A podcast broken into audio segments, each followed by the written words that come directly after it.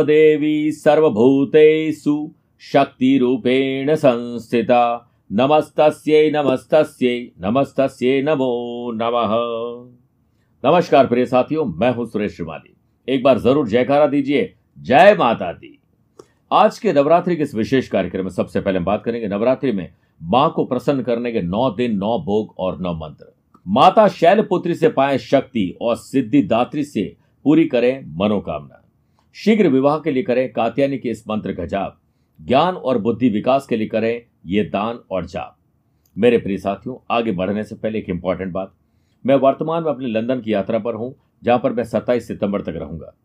भारत लौटने पर एक अक्टूबर दिल्ली, दो अक्टूबर लखनऊ, सात अक्टूबर मुंबई, आठ अक्टूबर नागपुर और नौ अक्टूबर को पुणे रहूँगा। 15 और 16 अक्टूबर को सूरत, बड़ौदा, अहमदाबाद की यात्रा पर और 17 अक्टूबर को दिल्ली रहूँगा। आप चाहें तो पर्सनल मिल सकते हैं। अन्यथा रोज़ाना ही मैं टेलीफोनिक और वीडियो कॉन्फ्रेंसिंग अपॉइंटमेंट के द्वारा उपलब्ध रहता हूँ।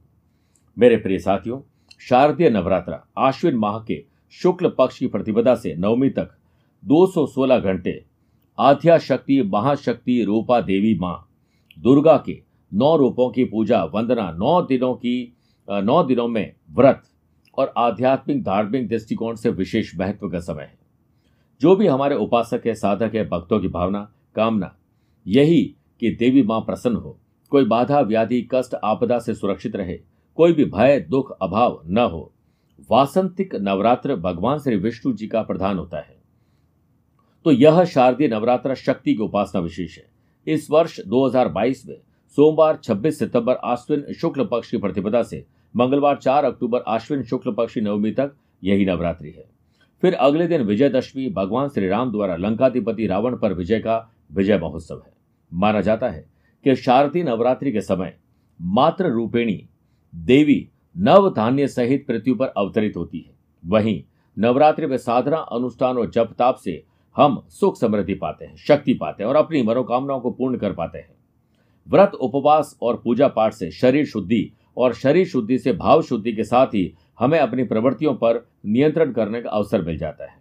आज के इस युग में सभी को समय का अभाव है अपनी अपनी ज़िंदगी में सभी व्यस्त हैं जिस कारण घंटों तक पूजा पाठ करना मुश्किल हो जाता है ऐसी स्थिति के लिए। मैं आपको छोटे छोटे मंत्र बता रहा हूँ जिससे करने से आपको माँ दुर्गा का आशीर्वाद प्राप्त होगा साथ ही आपकी मनोकामना भी पूर्ण होगी। पहला आरोग्य। मानसिक और शारीरिक रूप से स्वस्थ प्रा, स्वास्थ्य प्राप्त करने के लिए प्रतिपदा तिथि यानी प्रथम दिन नवरात्रि के शैलपुत्री माता का ध्यान और पूजा अर्चना करें। घी का दीपक प्रज्वलित कर माता की पूजा करें और गाय के घी से बना नैवेद्य अर्पण करें। और यहाँ से मैं अब आपको विशेष उपाय और मंत्र बता रहा हूँ, जिसे आप नोट करें। आरोग्य अच्छा स्वास्थ्य, मानसिक और शारीरिक रूप से प्राप्ति के लिए प्रतिपदा तिथि, यानी पहले दिन।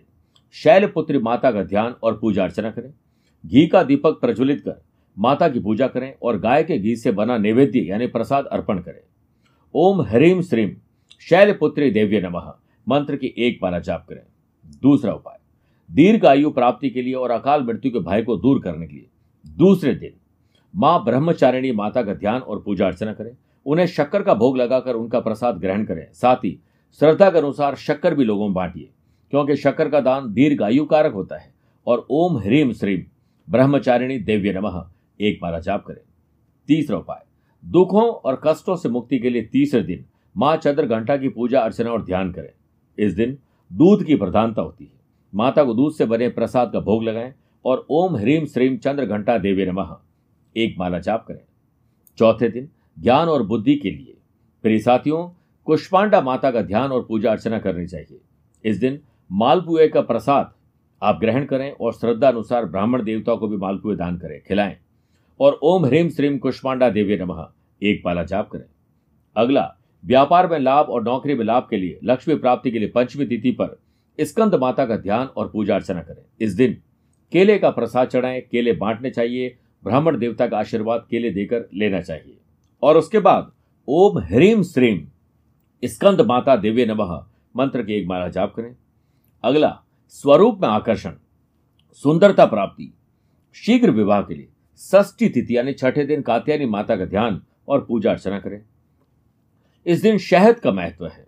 मधु का भोग लगाकर स्वयं और दूसरों को शहद बांटिए। ओम ह्रीम श्रीम कात्यानी देवे नमः।